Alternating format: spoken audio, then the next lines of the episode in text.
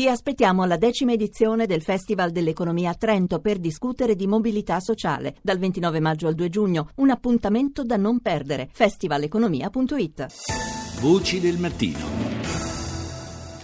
Riforma della scuola, ieri il voto alla Camera con larghissima maggioranza per il disegno di legge di riforma che eh, dovrà ora andare al Senato e poi eh, verosimilmente tornare alla Camera per il voto definitivo. Eh, ne parliamo stamani con eh, Roger Abravanel, saggista e autore di La ricreazione è finita, scegliere la scuola, trovare lavoro. Buongiorno.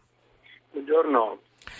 Ci sono diversi punti, come ben sappiamo, che sono oggetto di, di notevole tensione con il mondo della scuola. Eh, a suo avviso, quali sono le criticità maggiori di questa riforma?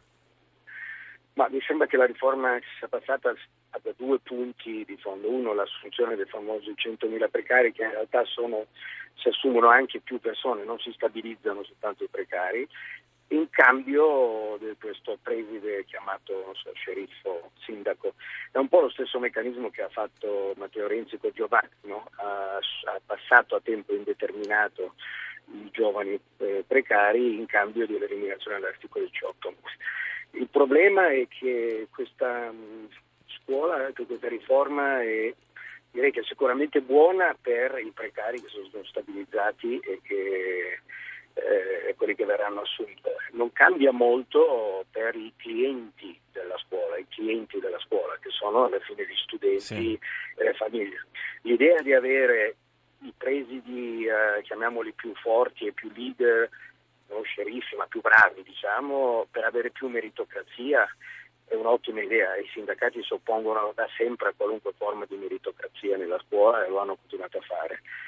Il problema è che ci vorrà molto tempo perché l'Italia non è né la Francia e l'Inghilterra dove le scuole sono controllate molto fortemente dai ministeri no? e quindi conoscono quali quali presidi sono buoni e quelli meno buoni. In Italia sono 8.000 presidi, 1.000 saranno molto bravi e il resto non si sa.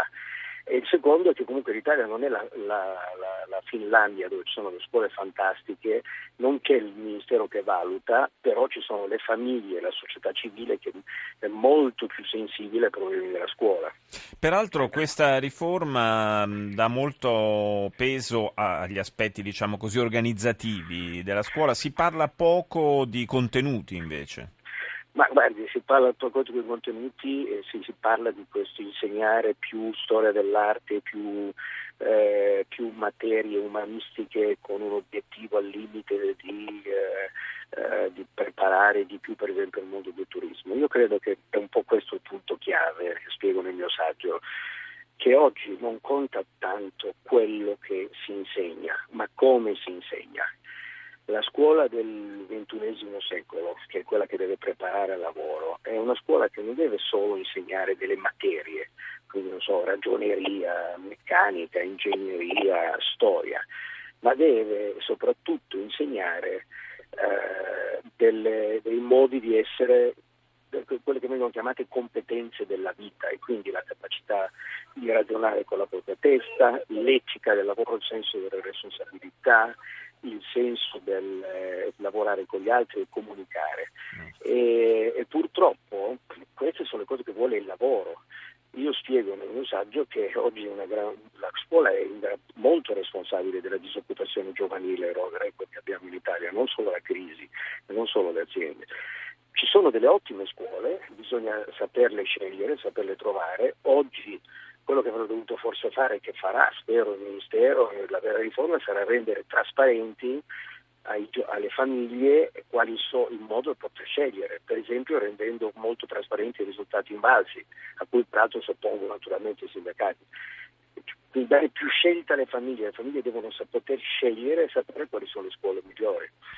Sì, in questo senso il, eh, l'introduzione del piano mm, di offerta formativa su base triennale potrebbe essere un aiuto per avere, dare una prospettiva insomma, anche sul tipo di offerta che la, la scuola propone. No, ma vede, eh, l'offerta formativa diventa sempre così, scegli che cosa vuoi studiare, no? Io credo che oggi le famiglie italiane debbano invece capire dice, quali, dove sono i migliori insegnanti che insegnano meglio le cose per le quali il mio, mio, figlio è più portato e più capace. È molto difficile però muoversi su questo terreno, mo- orientarsi, insomma io lo dico anche da genitore, è molto complicato. Non so, lei, purtroppo il mio saggio ci ho messo due anni a lavorare, ho guardato tutti i sistemi del mondo, è possibile farlo, io spiego come si fa.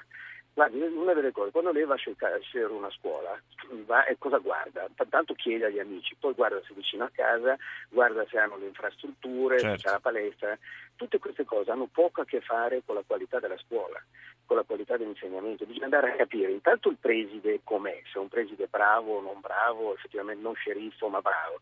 Poi andare a capire come insegnano, se fanno solo la lezione dalla, dalla, dalla, dalla cattedra con i banchi o fanno invece ragionare con la propria testa. Lei sa che ci sono scuole e scuole che hanno ormai invertito completamente il sistema. I ragazzi studiano quello che viene insegnato a scuola studiano a casa, a scuola, a casa si, a scuola si dibatte, si dibatte, si ragiona, si fanno progetti.